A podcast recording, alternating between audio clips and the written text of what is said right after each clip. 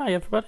Welcome to the latest episode of Photography Insights, the show that goes behind the scenes, people in the photography industry. Um, I just like to say welcome back, because um, a few weeks ago I brought you a double length special with Stephen at Cosmo Photo. And for this week, I'm bringing you something very different and totally understand if it's not for you. So I've put together um, a double length special focusing on mental health with a couple of photographers. Now, these are blunt, raw, true stories about real life, and we're talking about mental health and its effects. I'm very proud to present my friends Sean Hall and Victoria Louise, who have agreed to bring you their honesty. When around us is this false world of perfection and Instagram, but behind this are people with problems and it's about time we talked about this and stopped pretending we live these amazing lives and everything is a dream photo.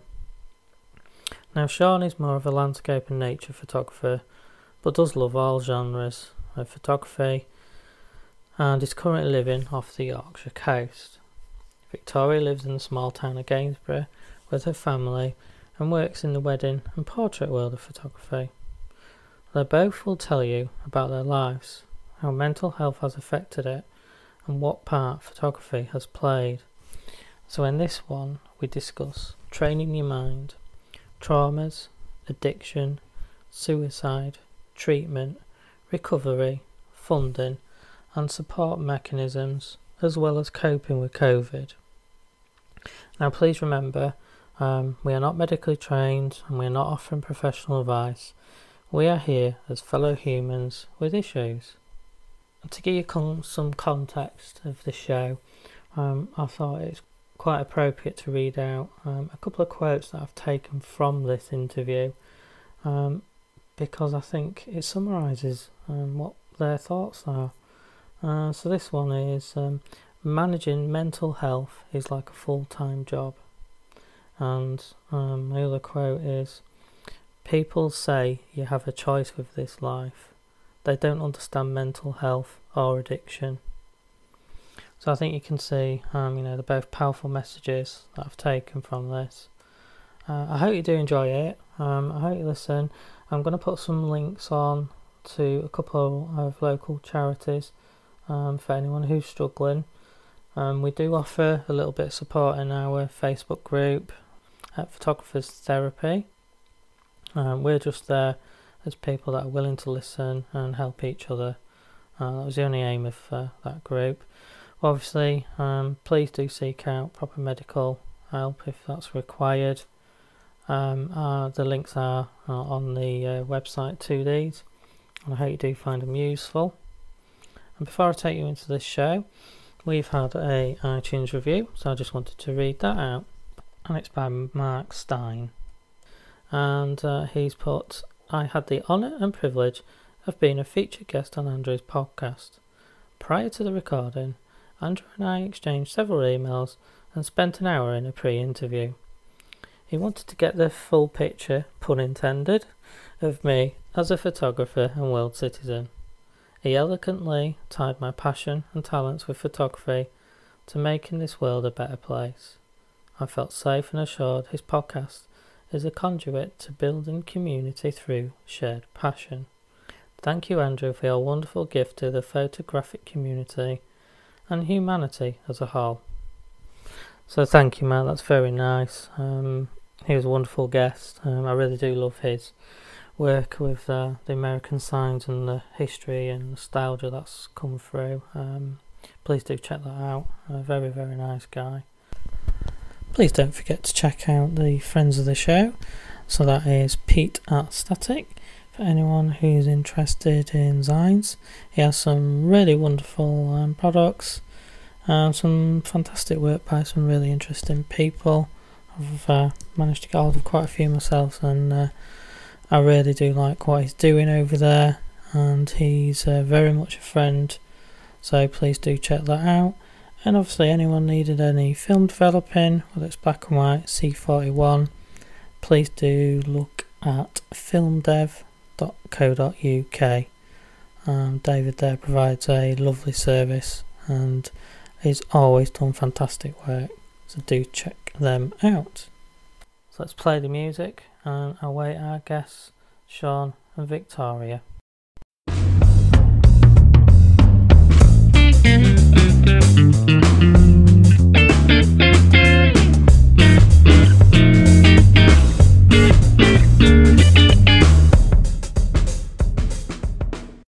And welcome to the show, Sean and Victoria. How are you today? Very good. Yeah, not bad. Hello. Hi. Th- thanks for joining us and thanks for taking part in what was obviously a very serious um, subject for many and especially you two. Yeah. Um, so are we starting now with photography? Yeah, so uh, let's introduce um, Sean first. Um, Sean, tell us a bit about your photography and ha- how um, things have gone with your life with photography. Yeah. Um, yeah, photography, I mean, I've sort of been on and off uh, with it um, for about 10 years, maybe a little bit more. Um, Mhm. I think my first DSLR was a, a Sony A100, uh, which is quite a bit ago.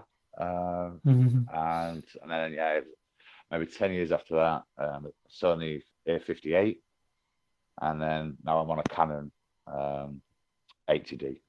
Um, and yeah, really, it's uh, it's a, I don't know, it was one of those. I've always been interested in it, but I've never maybe studied it to the point where I have done over the last maybe five years, um, where Okay. you know where it's become really ingrained in everything that I do.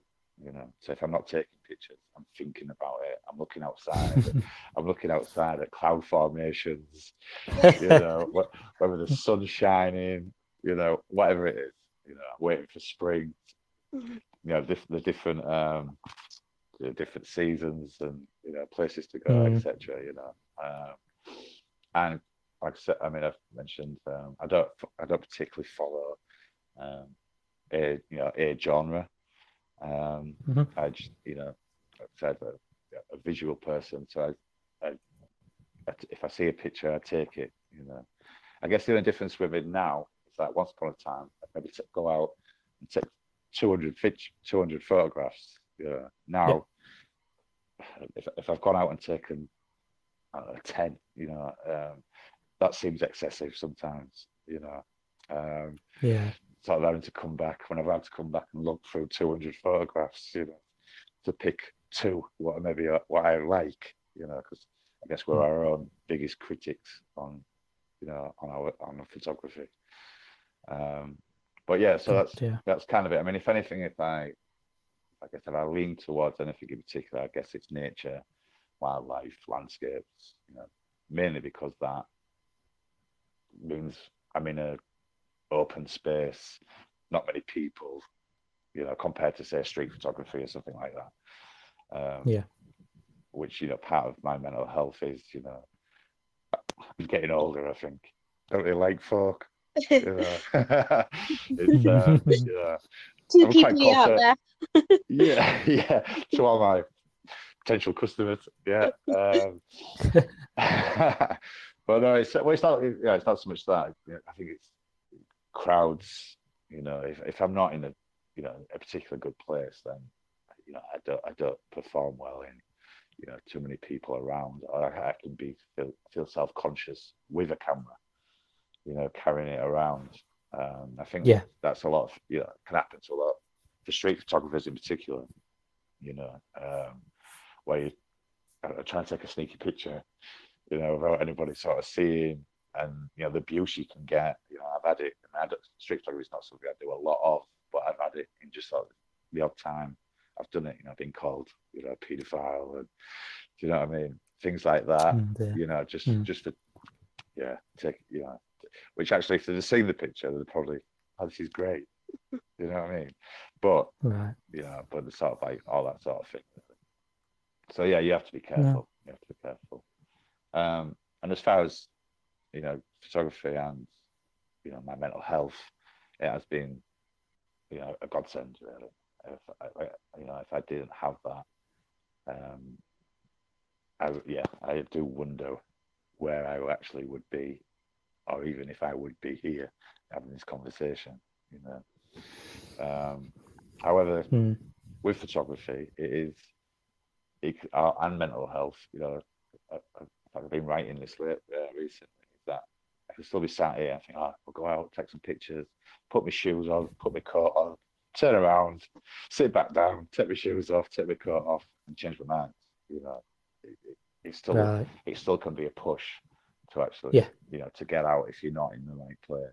Um, so it's yeah, Definitely. yeah, it's difficult. It, it can be difficult, but it has been, yeah, it's just been great. I mean, I don't really take pictures for anybody else, if that makes sense. Without, Yeah. I guess, unless you're on a shoot. let me just Yeah. say, let me just say that, yeah. Yeah. if you're doing portraits Of course. for somebody else, obviously, but otherwise, I, take them for myself, and they, it's an ex, it's an expression of me. So maybe what mood I'm in, you know, Mm. you know, my personality.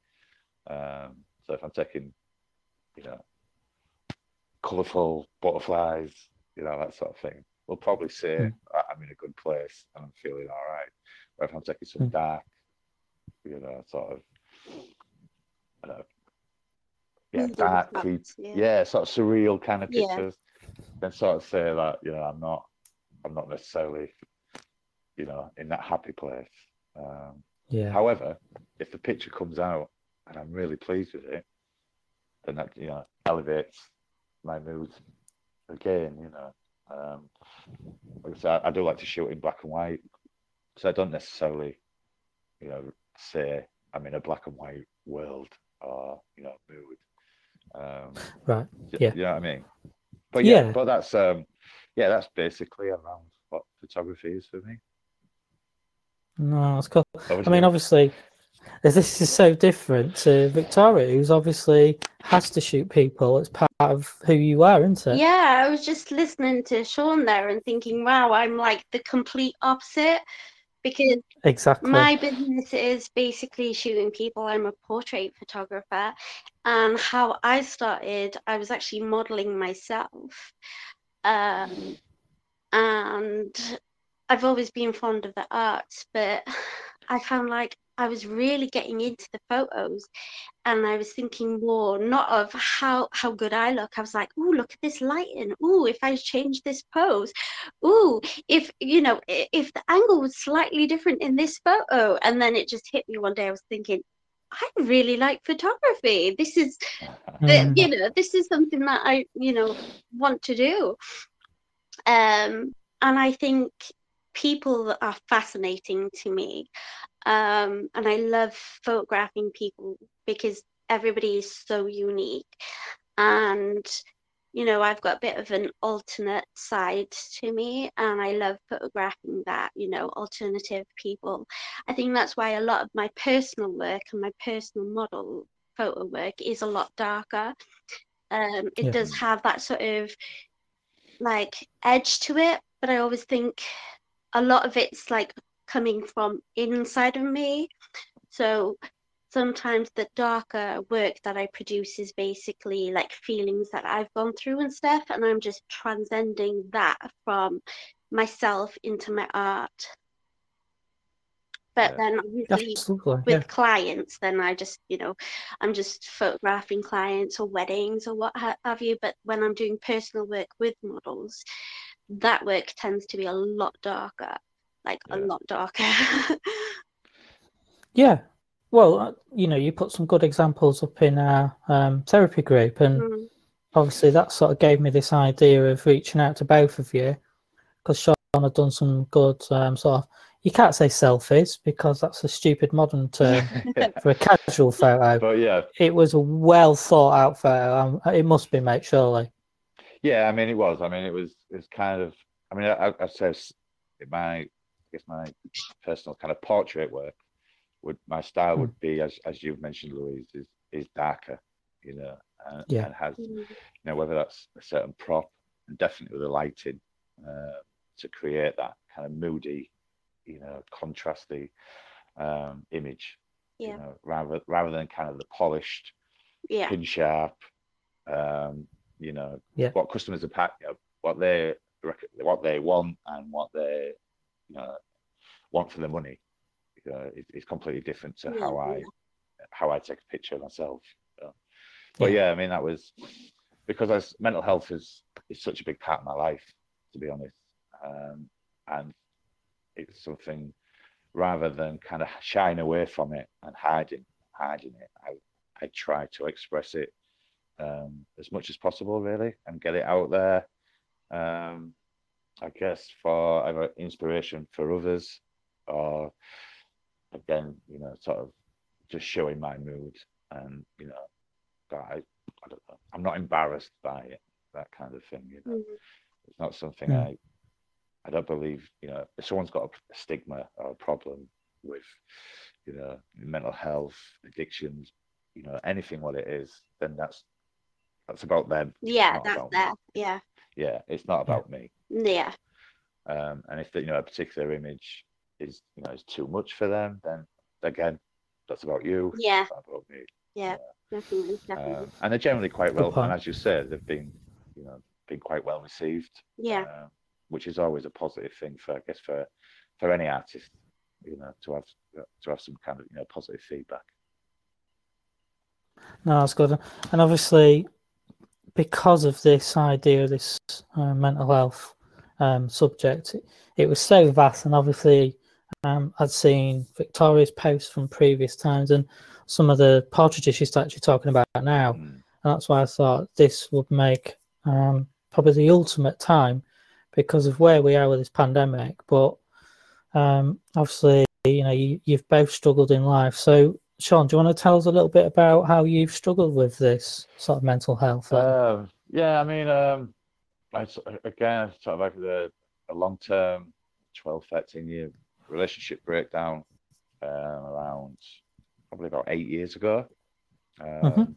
just before Christmas actually, um, and and then all of a sudden, and we had we sold the house, and all of a sudden I had a load of money in the bank, um, and then but I was lost. I didn't know where, you know. I sort of moved into a new um, a new flat, and I paid a year's rent straight out, so I knew I was there. Do you know what I mean? Um, I had money, but I was I was just lost. I didn't know my routine had gone.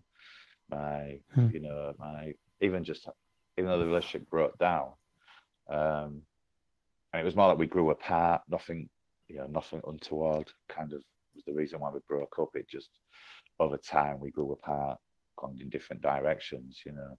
Uh, so that kind of made it even sadder, you know, in, in some way. I think if someone had cheated on somebody or there was a, a main major reason why you would break up, it, it'd been easier to accept, you know, but Yeah. but it know, it wasn't like that. So it was it was really difficult. Uh, and I left school uh, in 1990.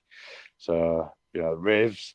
so I sort of left straight into like Happy Mondays, Stone Roses, raving, you know, all the rest of it, and yeah, and embrace that. I was, you know, I, I, I had a difficult childhood as well at times, you know, but you, you have a different kind of resilience as a as a child and as a adolescence. What you know, and different Mm. coping mechanisms, which I found don't, have tended not to help you me as an adult. You know, Okay. um, so I, but I say different coping mechanisms. I still fell into the rave culture with, you know, and fell into, you know, popping pills and, you know, taking acid and Yeah. getting stoned. So embrace that wholehearted as a, as a 15, 16 year old, you know. Um, but then, but from there, you know, sort of, you know, I, I, don't know, I lasted for so many years. But then I've, I've been a, you know, I've been a fireman in that time, I'm a qualified counsellor, and you know, I've um, done loads, loads and loads of youth work, um, been a boxing coach, uh, many, many things, Wow. you know, many things, um, and a lot to do with community and young people and things like that. But as I say, then yeah, this relationship broke down, and I, so you know, you go back to old friends, but the ones what are married, the ones what haven't got kids, the ones what are still partying, still, Yeah. do you know what I mean? So I just fell straight back into sort of uh, an 18 year old's life at, at what 35 kind of thing, you know. It was um, and that and to be honest, that just carried on for a while. And as my sister passed away, as I said, you know, suddenly, shockingly, you know, I got a phone call six hours later. She'd passed. She'd gone. You know, uh, a, bl- a, blood clot on her lungs, um, just like that. And just Tom, Sorry. just Tom, you know, she's two years younger than um, only two years younger than me. Um, so we grew up together. Yeah, and as I said, we had a we had a challenging childhood. Um, yeah, and we supported each other, you know, through that. So we had quite a we had a bond. Um, but then she she'd married a childhood sweetheart, three beautiful kids, you know, so everything I wasn't, if you know what I mean. Yeah. Um, so I, you know, so I went on self-destruct then, um, and you know, taking cocktails, concoctions, you know, just every every sort of hit was Russian roulette. Uh, I just didn't care. I just, you know, needed to. I just needed to. At the time, needed to get away, mm. um, and just didn't. You know, and without let's say jumping or putting a rope around your neck or something like that. I just I couldn't do that, but I I could do this.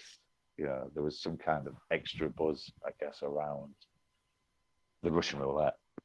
You know, mm. so I started doing that. Um, and yeah, and that came to a head only well uh, March last year. So March last year, I sort of put a cry for help, um, basically a suicide note to my mum, uh, apologising, you know, saying that you know don't not to worry, uh, not to be too sad because I won't be in pain anymore, and you know, be in a better yeah. place. Obviously, people say it's a selfish thing, suicide, mm. but when she when you're in there, it's the best. It isn't. It's the best thing. You know, that's all you see, yeah. and you think actually it's about people, your friends and family will actually that even that they will see it's better for you. Yeah. You know, even though it's it's not true. You know, yeah. and, and, it's not true. Uh, but that's where I was at. You know, that's where it was.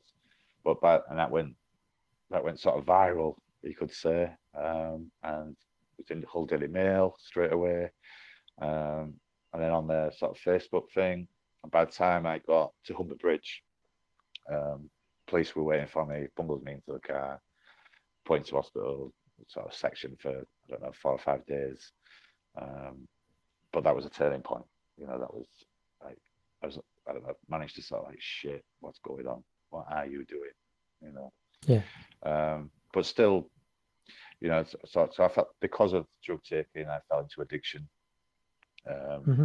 and that's and that's really been a part. That's probably the biggest part of my battle now is is manage yeah. is managing that because um, that's all I can say I do at the moment is manage it. Um, mm. And I'm not stereotypical. I would say I'm functioning. I'm a functioning addict, if that makes sense. Yeah.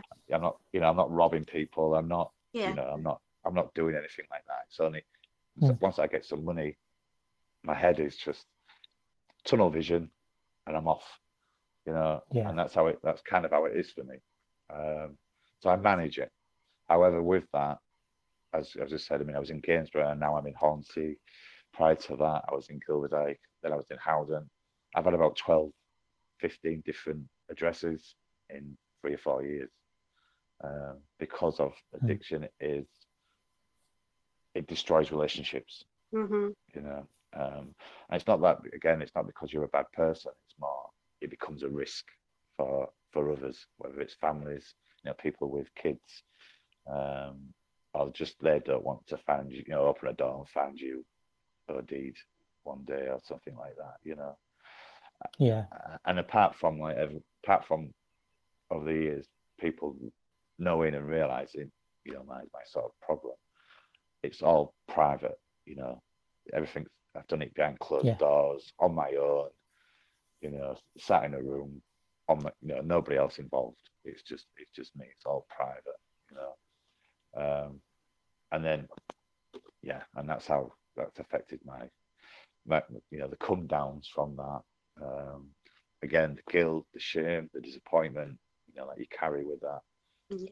It's, it's just been, a, know, that's been a challenge on top, know, on top of mental health. Really. On top of like grief, loss, yeah, you know, and all that. So yeah, yeah, difficult. Right. I mean, I feel for you, um, and I'm sure everyone who's listening will. And you know, this is part of your life, and you know, the I haven't um, got you on here for you to sens- sensationalize or anything. I know you're being honest, Mm. uh, and I thank you for your honesty there, mate. Well, I mean, if- I see that's the, that's the only way, really. Um, Hmm. I, you know, as I said, I'm not, I'm not, I don't say any of these things to to try and shock anybody. You know, No, um, in fact, my story is just one of millions. You know, It- yeah, and and it's and for me, I I feel like I'm relatively lucky. I mean, I have these problems, um, but I'm still kind of coherent. You know, I do have a roof over my head. You know, I, I am. You know, I'm, I'm able. I get. You know, I'm, I'm fed. You know, I'm relatively healthy physically, um, and you know, so it's. I still feel I'm relatively lucky compared to you know to many of us. Yeah.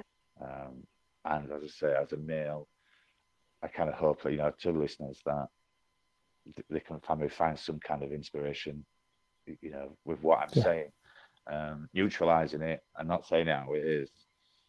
Is it's just fake for me, and you know, it's not. Um, I wouldn't be doing myself or anybody else any justice. You know. Mm. no, no, thank you. And obviously, you know, Victoria's um, give us a few things um, about why she wanted to come on and talk about it as well and help people. So, do you want to tell us a bit about your past then, Victoria? Yeah, I mean, I come from multiple traumas. So, um, I don't have like a pre-trauma self. Um, mine, Okay. mine is basically being one trauma after another trauma after another trauma. I've just been very unlucky in my life, Mm. incredibly unlucky. Um, you know, domestic abuse, childhood abuse, sexual abuse, bullying, grooming in person and online, um, suicide of family members. And this is all before like 21. So, um, dealing with Jesus. a family member who was a drug addict, being abandoned, uh, being in foster care. Uh, oh, this, I've been homeless. Um, yeah, it's it's been it's been pretty it's been pretty chaotic. It's just like I said, I think I'm just one of those really unlucky people, and it's just been one thing after another thing after another thing. So I haven't got a pre-trauma self. I haven't. I don't know. Almost as if I don't have an identity before the trauma. So all I know Mm. is pain and survival, if that makes sense. So I think with some people with mental health, if they've had it like late, later on in their life, they've got a pre-trauma self and they can sort of get into a better chance of recovery and getting back to that person, that healthier person.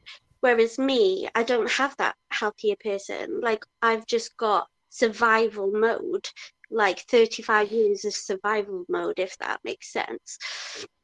Mm. It's just one trauma after a trauma. So I think that's what makes it harder, like recovery even harder and staying on track because I don't have that, you know. I think when you have a good childhood, you see the world completely different to somebody who's been on that survival, like constantly having to survive their whole life.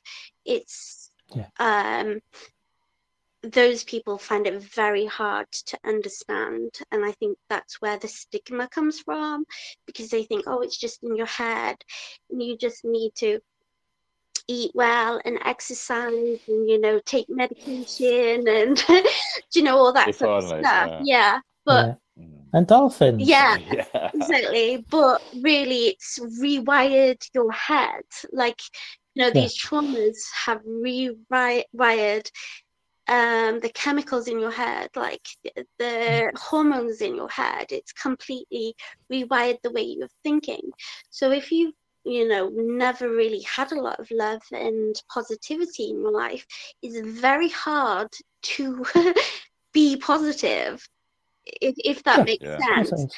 um you You have to learn it. yeah Like, you yeah have- You have to learn Yeah. it uh, for absolutely yourself.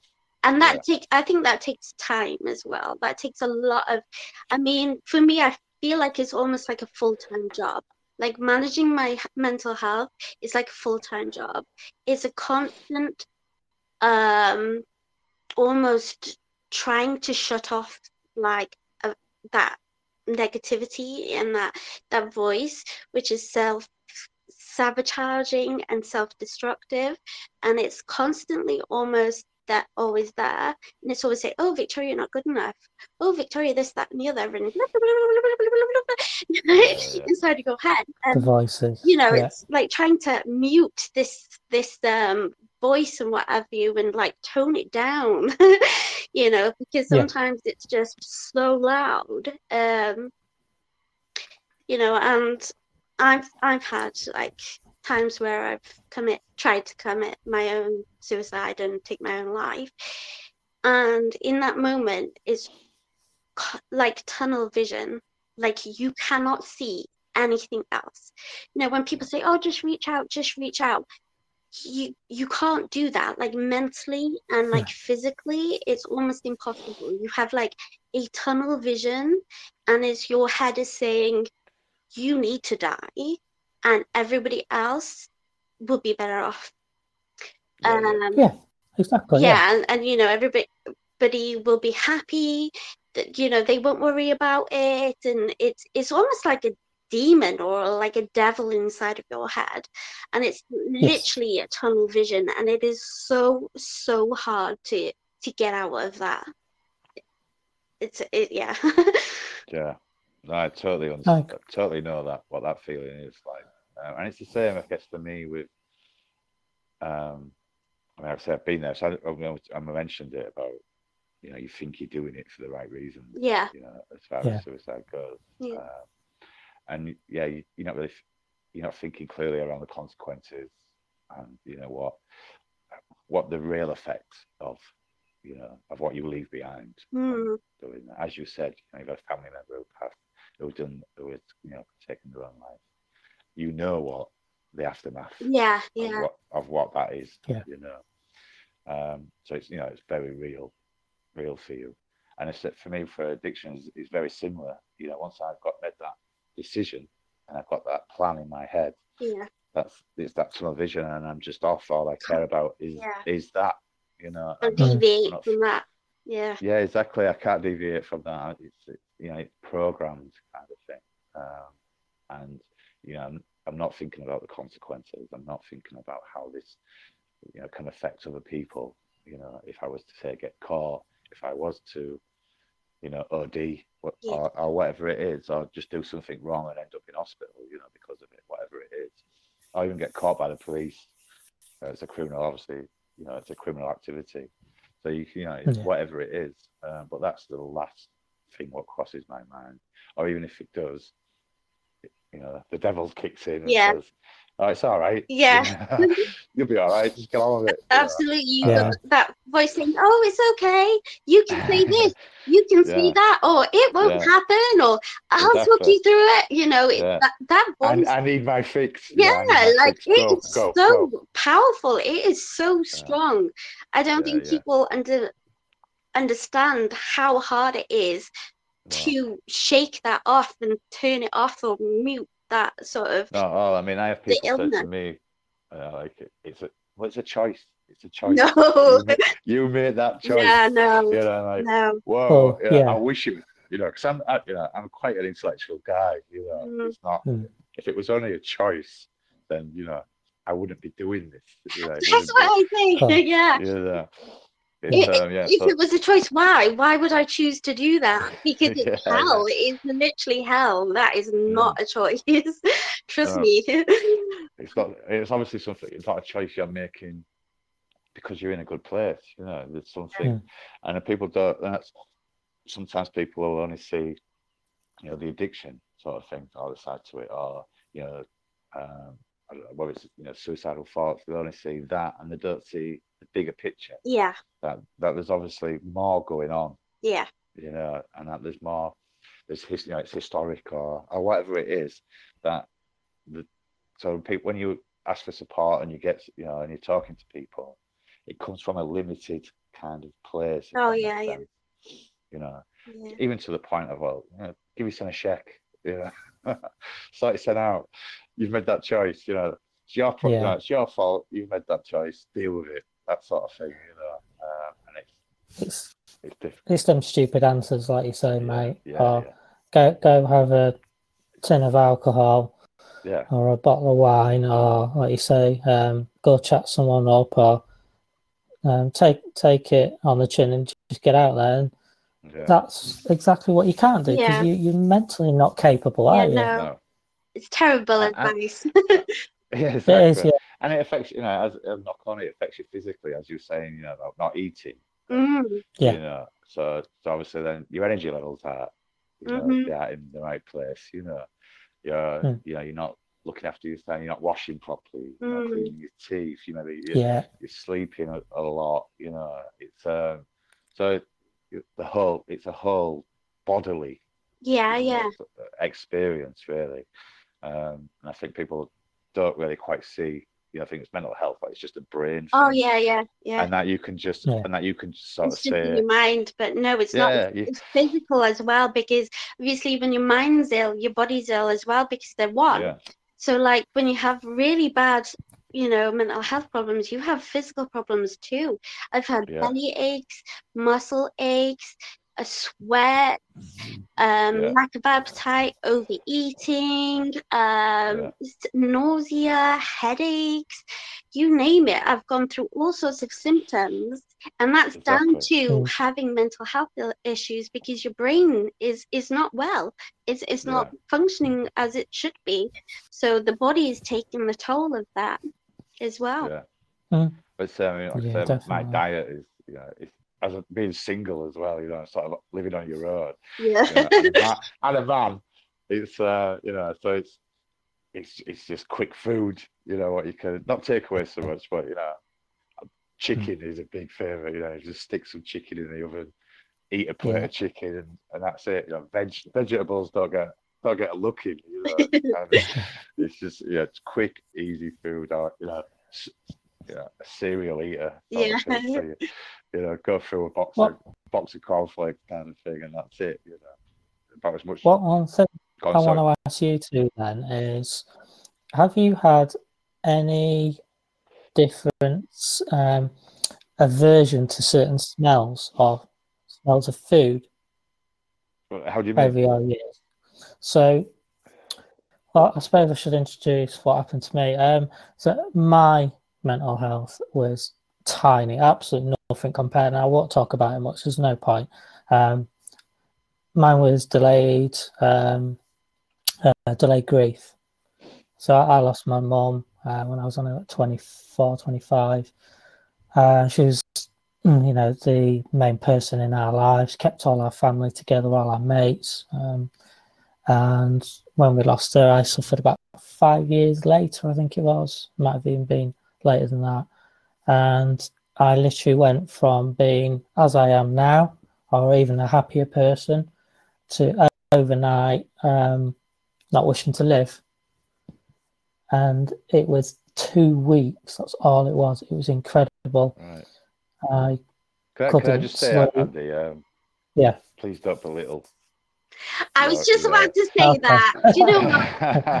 I was Yeah, just yeah. thinking that it drives me mad when people say, "Oh, but you know, uh, my story's not as bad as yours," and I'm like, "It's not a competition. No, It's, it's No, you know what I no. and mean? it's a personal Yeah. experience, isn't it? You know, Like- yeah, no matter what pain, pain is pain, you know, and your pain is just as valid. It's it's just as valid, you know. you too nice, you too. not, not really. It's just you know any. I mean, look, for what you're saying, you know, losing your mum and stuff like that. I mean, to be honest, that's one of my biggest nightmares at the moment. Is um is that Yeah, you know um she's been she's been the matriarch of of our, my family, you know, of us. Uh, yes. and They tend to be, don't they, mothers? Yeah, exactly. And um, you know, we I said my childhood was difficult. Uh, it was domestic violence, um, and you know, sort of I was I was not my stepdad's son. Um, I'm the oldest of six. Um, okay. So it was, you know, as soon as my sister was born, um, the one was sadly passed, she was the princess, and I, you know, and I got all the shit sort of thing. And the domestic Right. violence then became me and my mum, you know. So Hmm. we, so yeah, she's you know the matriarch of of, of thing. and It's, I kind of fear that moment, you know, because I, Okay, of- mate. Yeah. Do you know what I mean? Um, and I don't know whether I, Yeah. I'm probably, and I probably, uh, I'm building it up to, you know, ready for a, Mm. ready for a failure when that happens. Yeah. If that makes sense. Um, yeah. yeah. But in some in some ways, you know, our parents aren't young anymore. no. So, well, to be sorry, I haven't got any. I've lost them all. Okay. Um, but you know, we are of that age now, aren't we, where our parents would be older. So yeah. It's inevitable, sort of thing. it is, yeah. Unfortunately, Yeah. um, and I think because it happened so young, uh, and an important part of my life, um, it affected me so bad, you know, that now I'm jealous of everybody. Yeah. Um, it winds me up sometimes that um, they can just pop to their parents and drop the kids off for an afternoon yeah. Yeah. because we, we, we didn't even have this relationship with them uh, with mother-in-law till only a year ago Okay. practically so um, i think you know I, i've had to take on the head of the house um, sort of thing um, and then i said to bury my dad i had to bury my grandma um, i lost uncles um, i lost cousins when i was young um, so mine's mainly sort of been grief based, but my mum thing affected me, and um, it's true what they say about endorphins in one sense. It got me back and helped me. So I, I got back with my footy mates um, after two weeks, and it helped gradually cure me. But it wasn't a cure, as I found out uh, like five more years later, and I got to a point where um, I would not want to go out. So, you know, I, I was a, uh, into groups with um, close mates. I would go out every single week, at least twice a week at a weekend. But I'd be the one who'd be shaking in the bedroom two hours before, Yeah. not knowing if I could even make it. Um, and then gradually I got better and better where I just ignored it and thought, I'm panicking, well, I'll just keep myself busy and I would go tidy or something. And I, my mates would accept it. They, they knew I'd come down at last minute. And if I turned up, they knew I'd be perfectly fine. Yeah. And I'd be the last person to leave because that's. yeah. Oh, I'm good at know, that. I'm good at that. Yeah. Last one for not, for not drinking, though. yeah. No, yeah, it was never drinking with me. Um, I was always drinking, but not not to that extent. Yeah. Um, so then what? gradually it was a very slow process you know i'm talking probably five years before the fact i was then able to go out anytime and actually schedule appointments but one thing that really changed was my sense of smell Right. Through all of that um, whenever i got nervous my sense of smell just went crazy and certain smell i would just run outside uh, if, like restaurants and cafes and stuff What, so it would disappear, or you'd just smell something different? Mm. it would come on so strong. I'd be like, suddenly, um, you know, if it was a pizza place like a garlic, I'd just go outside. I can't eat it, but I'd be starving, and I knew would I would have to eat, Right. and I'd, you know, be at the point where I'd pass out if I didn't eat. Oh, okay. Yeah, no, I mean, Um, I, I said I've not had that sort of experience really. I mean, I smoke Mhm. as well, so my my senses are, you know, Yeah, top of the you know top of the tree anyway, really. Um, but yeah, no, I've not, I've not, I've not experienced that. No, I haven't. yeah, it's funny. No. It's weird, isn't it? It's just again, it's a brain Mm, Yeah, just kicking it. yeah. You know, everybody's different though, isn't it? You know, th- there might be somebody else who's got a very similar story to me, but they could deal Hmm. with it completely different. You know, um, everybody's so unique, and um, you know, it doesn't. It's not one. F- you know, one of those one size fits all type thing, isn't no, it? definitely not. Definitely not. No, and obviously, you know what I wanted to talk about is, you know, you've you've got these issues, you're working with them, but obviously now COVID and this pandemic has affected everything. Um, you know, from from not just businesses, but we know mental health now and afterwards. We think, you know, I've talked to so many people about this. We all think it's going to be the biggest thing. Mm, Yeah, probably the biggest knock-on effect. You know, I think uh, for individuals um, from out, Yeah. out of this really. yeah. And as we saw, we was as we was talking slightly earlier, I think on one sense, on a positive, will be that there'll be greater understanding of of mental health due to Yeah. you know people being alone, having to you know sort of find things to do, being out of work, you know financial financial worries, um, you know whatever they are. I think that people will understand a bit more about what whether whether it's depression, anxiety, you know, whatever that is, um, how that, Hmm. you know, comes up for people. As for support and things like that, I, I'm still yet to see whether, you know, that will change um, because it becomes a government thing, a Mhm, funding, fi- Yeah. a funding thing, mhm.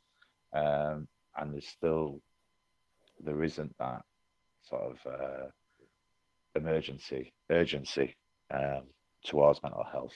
I, I think it's still seen as because it's a, an unseen illness.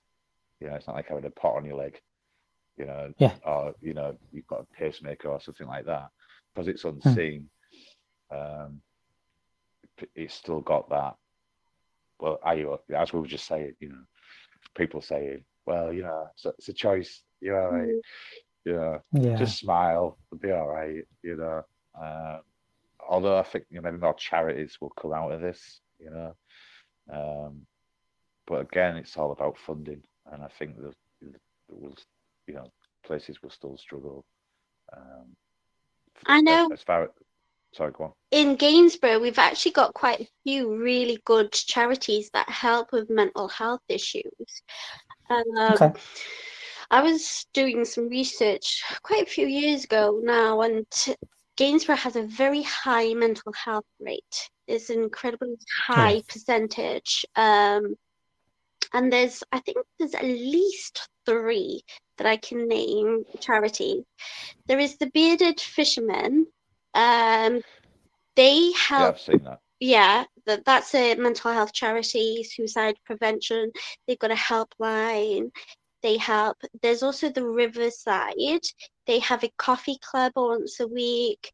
Well, prior to um, COVID, obviously.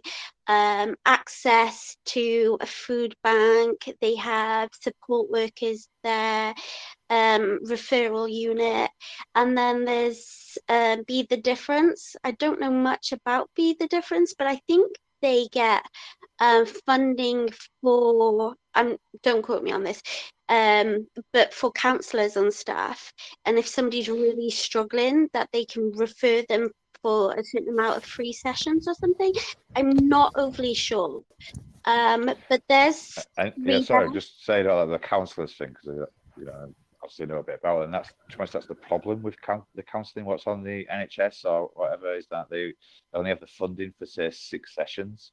oh, that You know, drives me Okay. mad. Do you, It drives me yeah, do you know what I mean? I mean, and, Right. and to be honest, in six, I need I need a lifetime. Yeah, of counsel- Do you know what I mean? It's, in absolutely. six. I mean, I, Mhm. and I- and I know how obviously being a counsellor, I know how that kind of works. And in six sessions, you only you're only just building up that relationship and Yeah. that trust to be able to talk, you know, freely about your problems, about how they're, you know.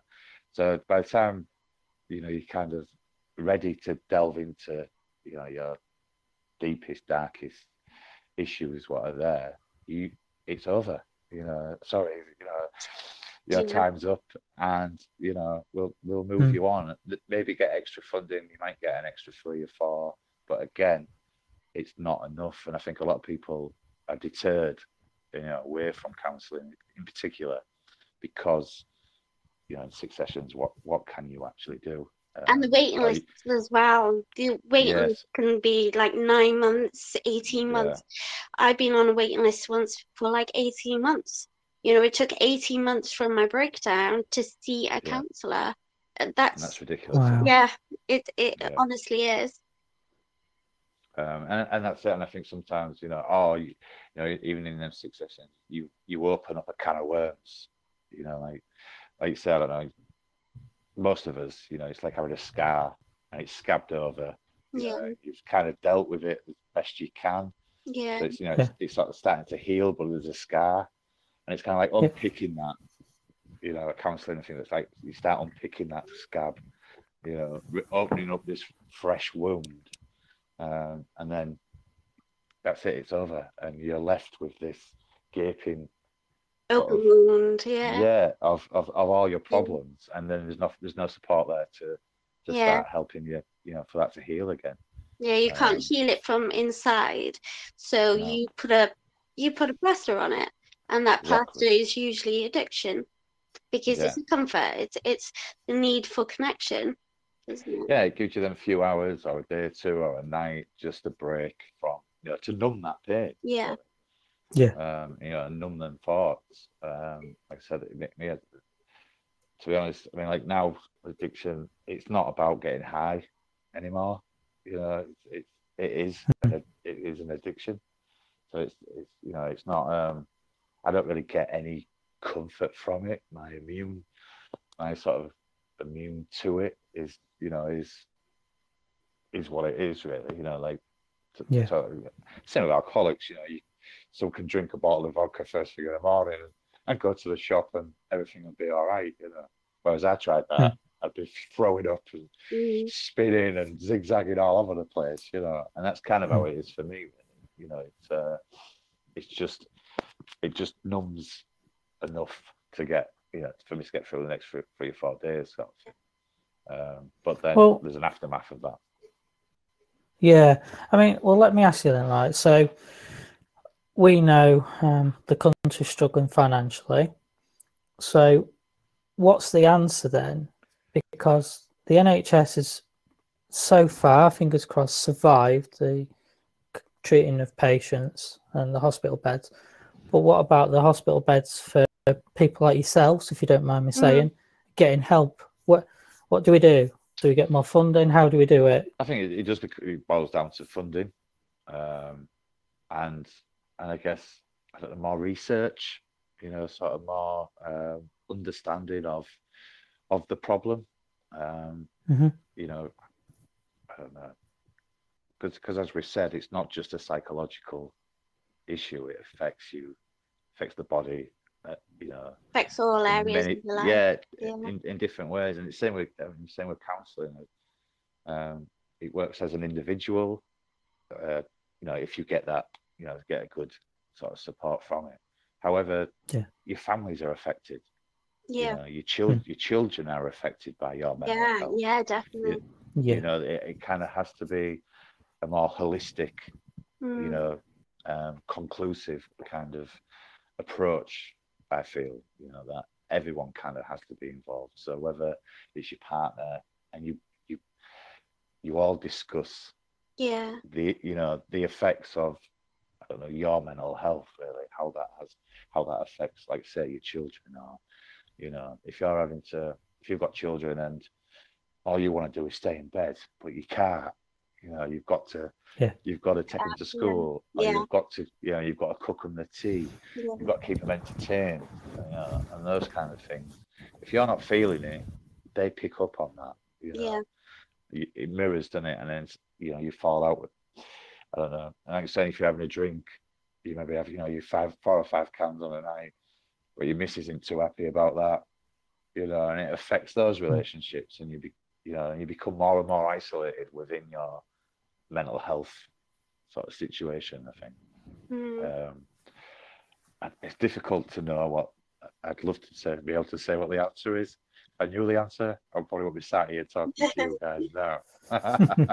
Yeah. um, but I think yeah, it's going to come down to you know a better understanding um, and you know better funding however, with the COVID, I think because maybe more people have been affected, it may bring a better push towards, you know, um, some kind of solution because there's more people involved. Whereas it may be one in 10, now it's probably one in three. Yeah. Yeah. Do you know what I mean? Um, so that may help to push things forward. Yeah, Victoria, do you think this will be I more? like to see some of the funding that people have been making to the NHS to be put Yeah. solely for mental health. Um, because obviously, a Yeah. lot of people in the last few, couple of months have been fundraising, um, you know, for the NHS. It would be really nice to see where that money's going and for a portion of it to be put solely for mental health um, into the services because obviously the services are just so stretched. Six sessions is just not enough. The long waiting lists are just not good enough. Um, the doctors are putting, you know, people onto medication, but the medication isn't going to work by itself. It needs to be No. teamed with therapy as well.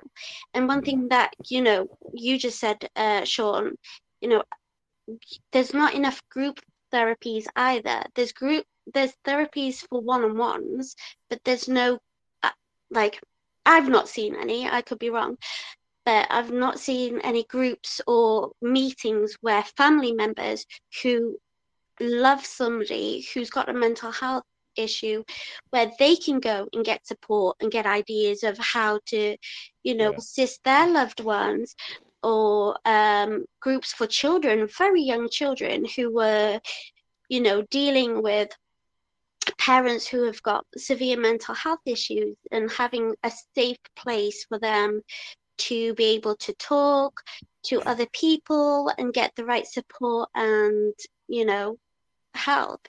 Because i think if you try and get it sooner rather than later you've got a big better chance of recovering you know is Yeah. why do we have to hit rock bottom before we get help you we And this shouldn't is- have to get that low and then when you get that low you then have to wait how many weeks for the medication to start working how many months for the the therapy um, and i don't think our system is quite working um, i No. think it does need a bit of a change up Yeah. Yeah. No, definitely. Yeah, I agree. It's um, Yeah, uh, And uh, so when you're talking about even like the medication things, that seems to be the answer. Give, give someone a pill. Yeah, oh, it's yeah, ridiculous. it's it is, isn't it? And not all of them work Mm. for everybody. yeah Um, and you say that they take three, take I don't know, what is it now?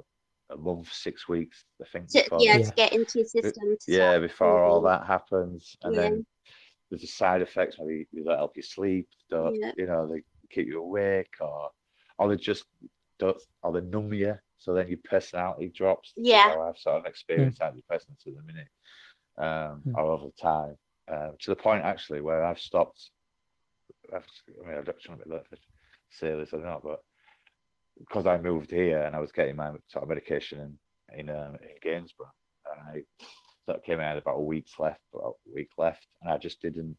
I mean, I could have rang up and asked them to, you know, bring it, you know, deliver it to somewhere here, but I just thought, no, we'll just give it a go, see what happens, and touch wood. I, Mm. I actually feel, I can't say I feel, I don't know if I feel better or not, because you never really know what antidepressants are working Yeah. or not, do you? Really, It just No, you don't, yeah. you know, you just sort of take them and I don't know. Because even when I was taking them, I could still feel as low, yeah you yeah know, I still drop as low Mm. as as I always have, you know. Um, if and then but then on the opposite side of that, I found with some, I couldn't really get excited or happy about It's like something. numbness wasn't it Yeah, yeah. So you've got to stay Yeah. at a certain level, Yeah. you know, and that Yeah. level really won't it won't good enough, you know. It's not.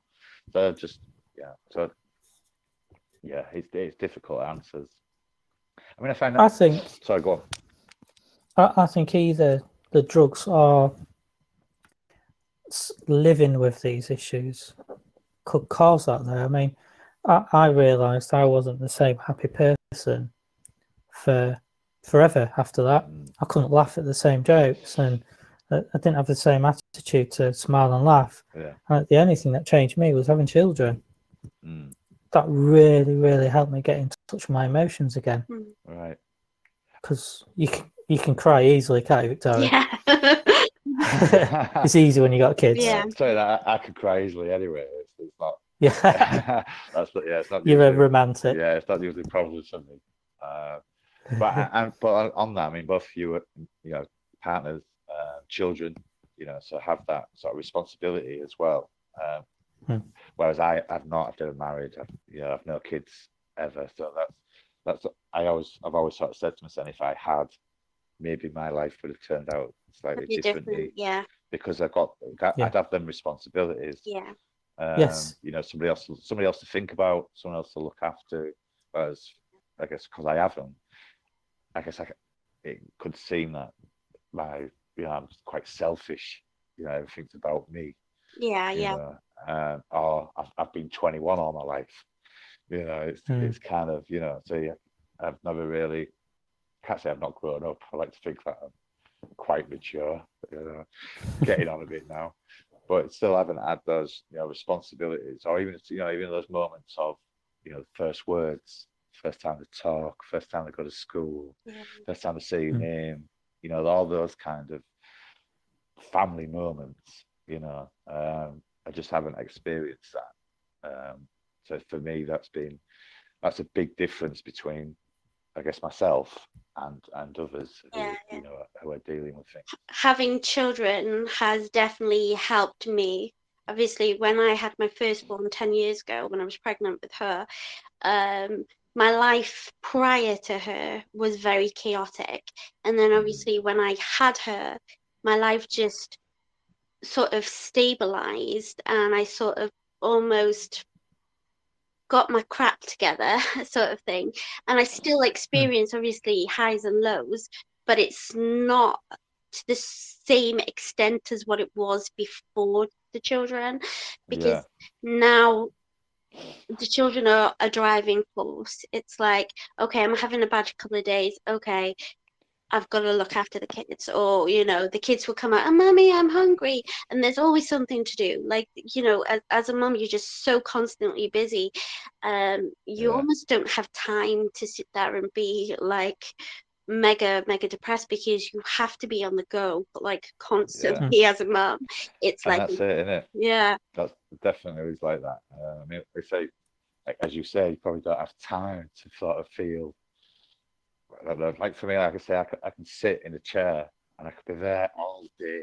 yeah You know what I mean? Yeah. And just go. you Yeah. know, apart from maybe going to the toilet, getting something to eat, and making, making a cup of tea, and I, I can, I can do that. yeah You know, um, I, it's not healthy al always. You know, Yeah. because you, s- you know whether you in but and that's the difference I say I think with, you know if I'd have had children where you have to do things for them you know you have to you have to cook them I mean, and I'm not saying because not everyone does I mean sadly there are Yeah, yeah. families out families out there where even you know five six seven year olds are actually carers yeah you know um, and this is you know that's another element of society what also needs you know attention and you know looking at yeah yeah Yeah.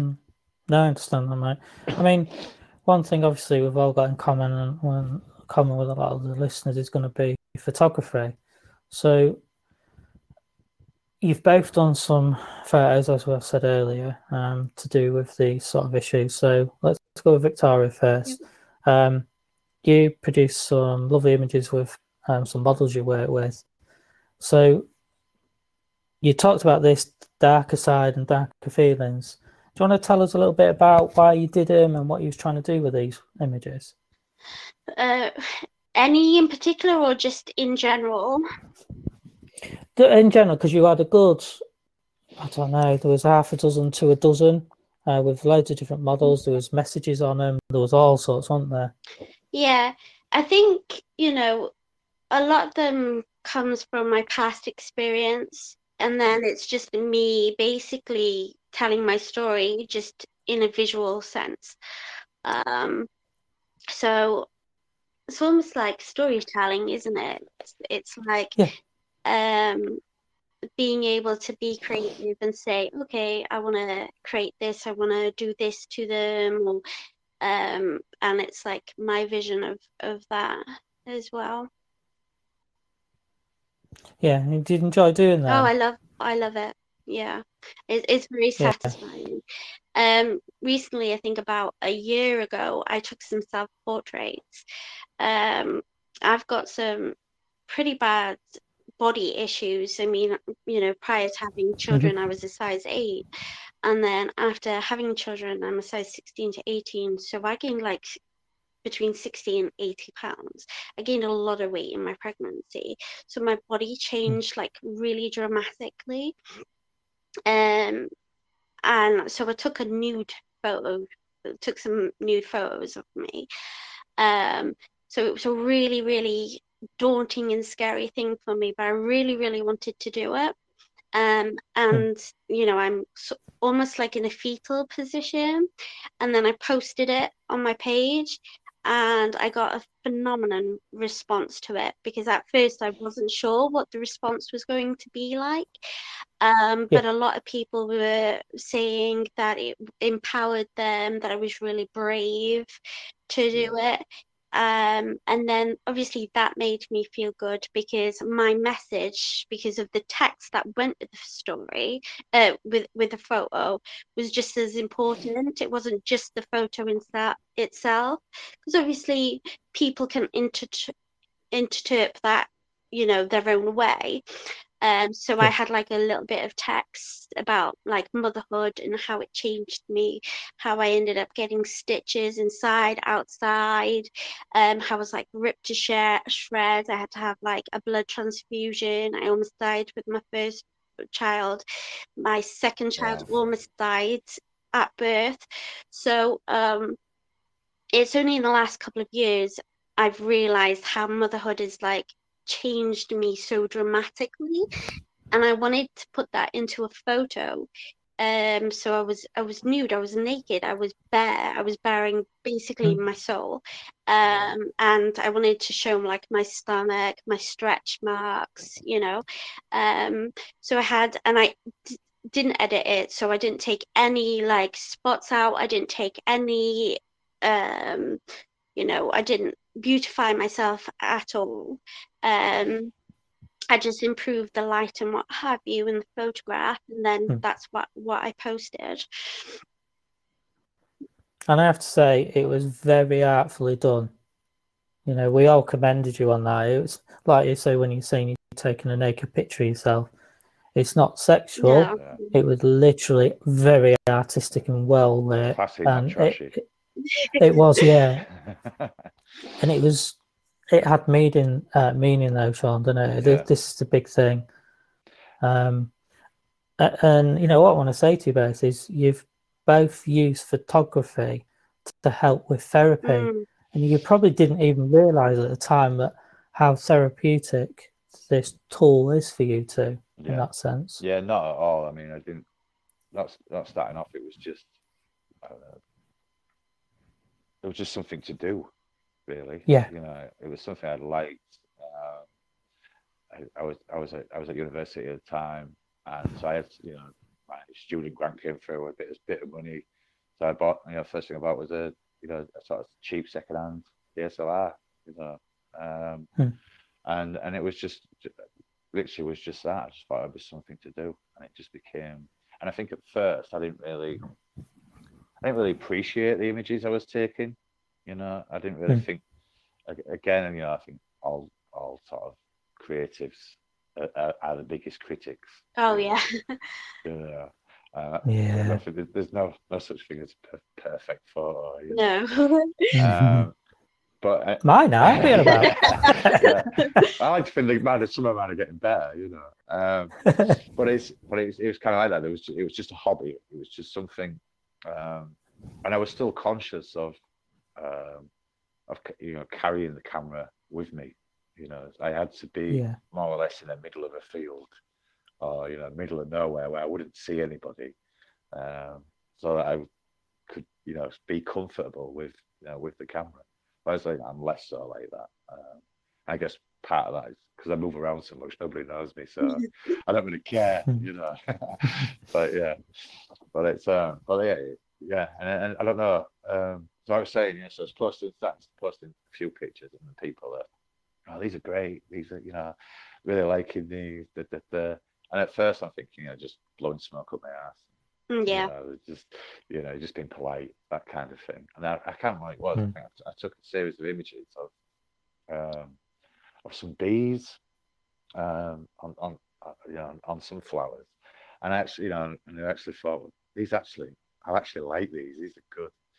You know, Mm. and, you know, my own sort of because I've always been into art and you know, sort of, you know, if I see an image, I, I, if I like it, I like it. I guess like music, you know, if you hear something, you Mm. hear something, uh, not following any any one genre, you know.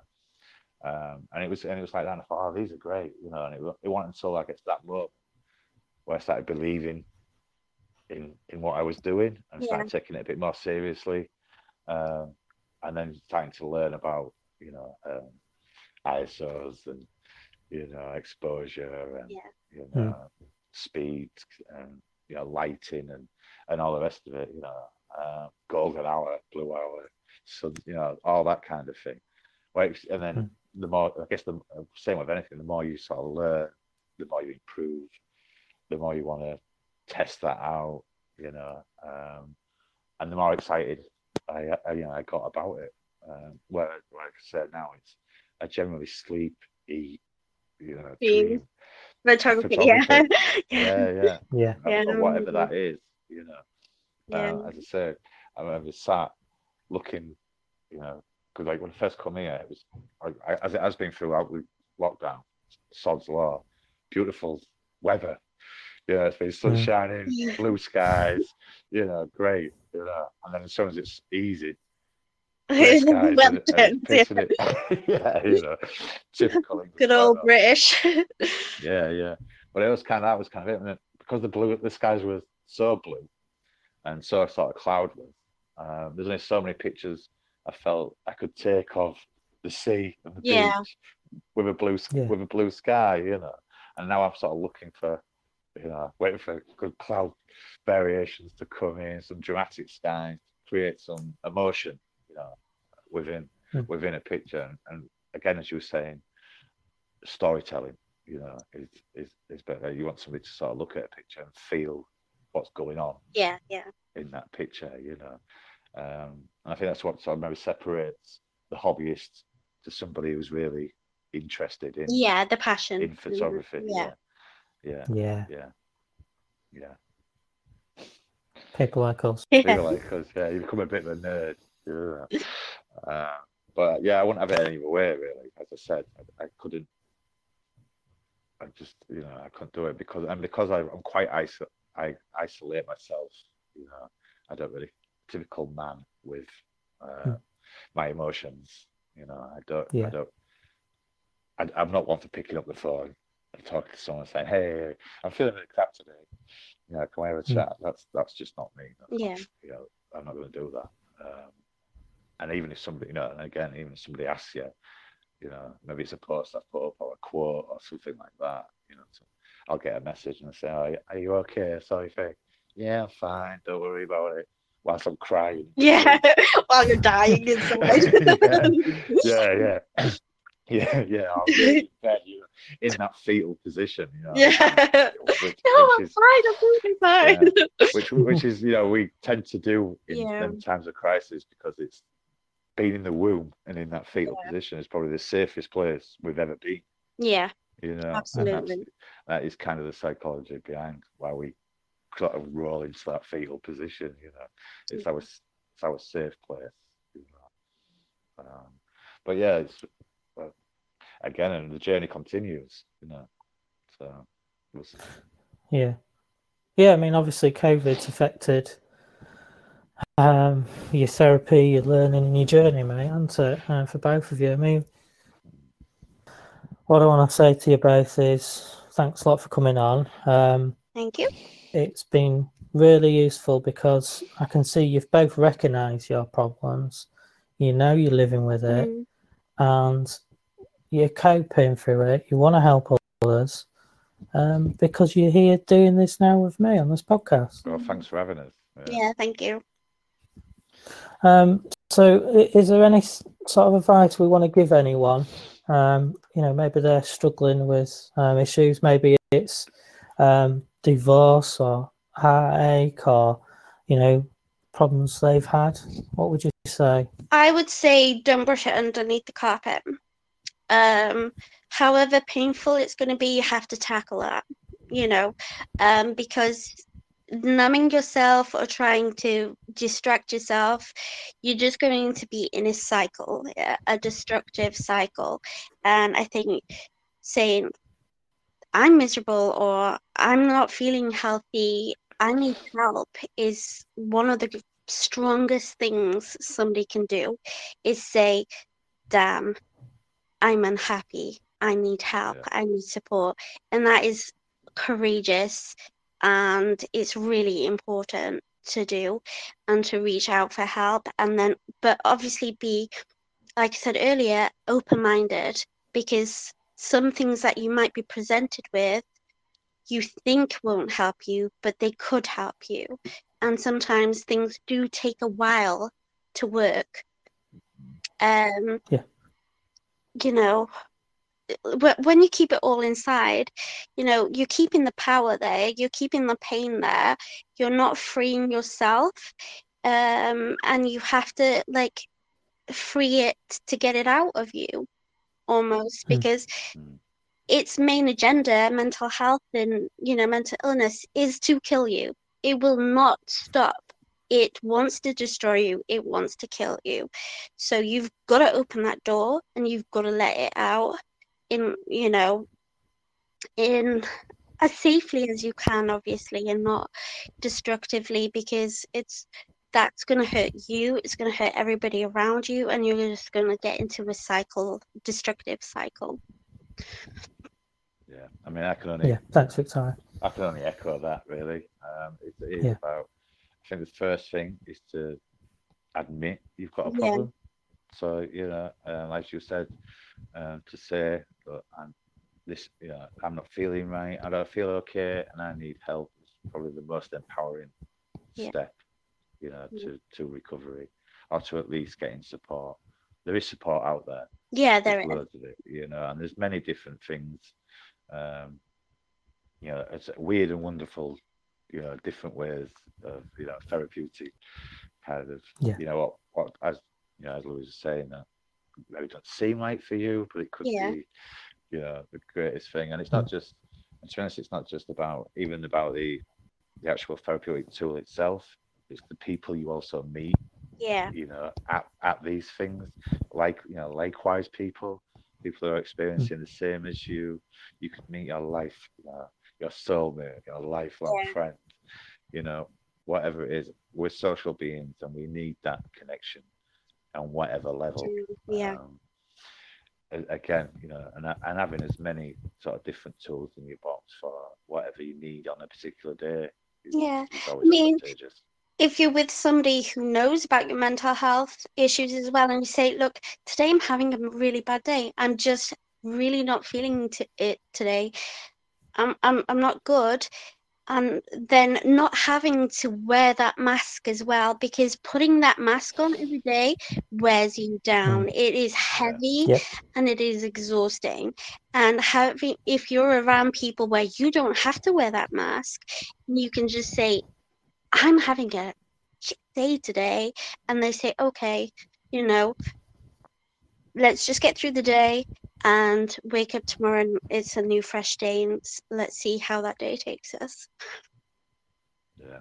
Can I just say, as a on a sort of as a male point of view, so to any kind of male listeners who are maybe suffering, uh, is is that you know get over that stigma of you know it's not manly, Mm. it's not you know it's not the right thing to talk about your emotions and things like that. You will find, I guarantee you, you will find that every man you know you speak to, once you open up, they will tell you the same story Yes. you know they will say Yeah. you know they have you know they will suffer on they have suffered or are suffering from some form of mental health Mm. and by somebody else or another male you know being able, being strong enough to say, look, mate, I'm feeling, I'm just Yeah. not, this is happening to me today. I'm feeling crap. You know, I don't know what it is. It's a mental thing, whatever it is. It's empowering for the next person. Just, Can I you know, just also bring up domestic violence uh, against men? People don't talk about that. Females, you know, do abuse men as well. And there is not a Mhm. lot of help and support out there for male victims. So I think that again needs to be, you know, addressed.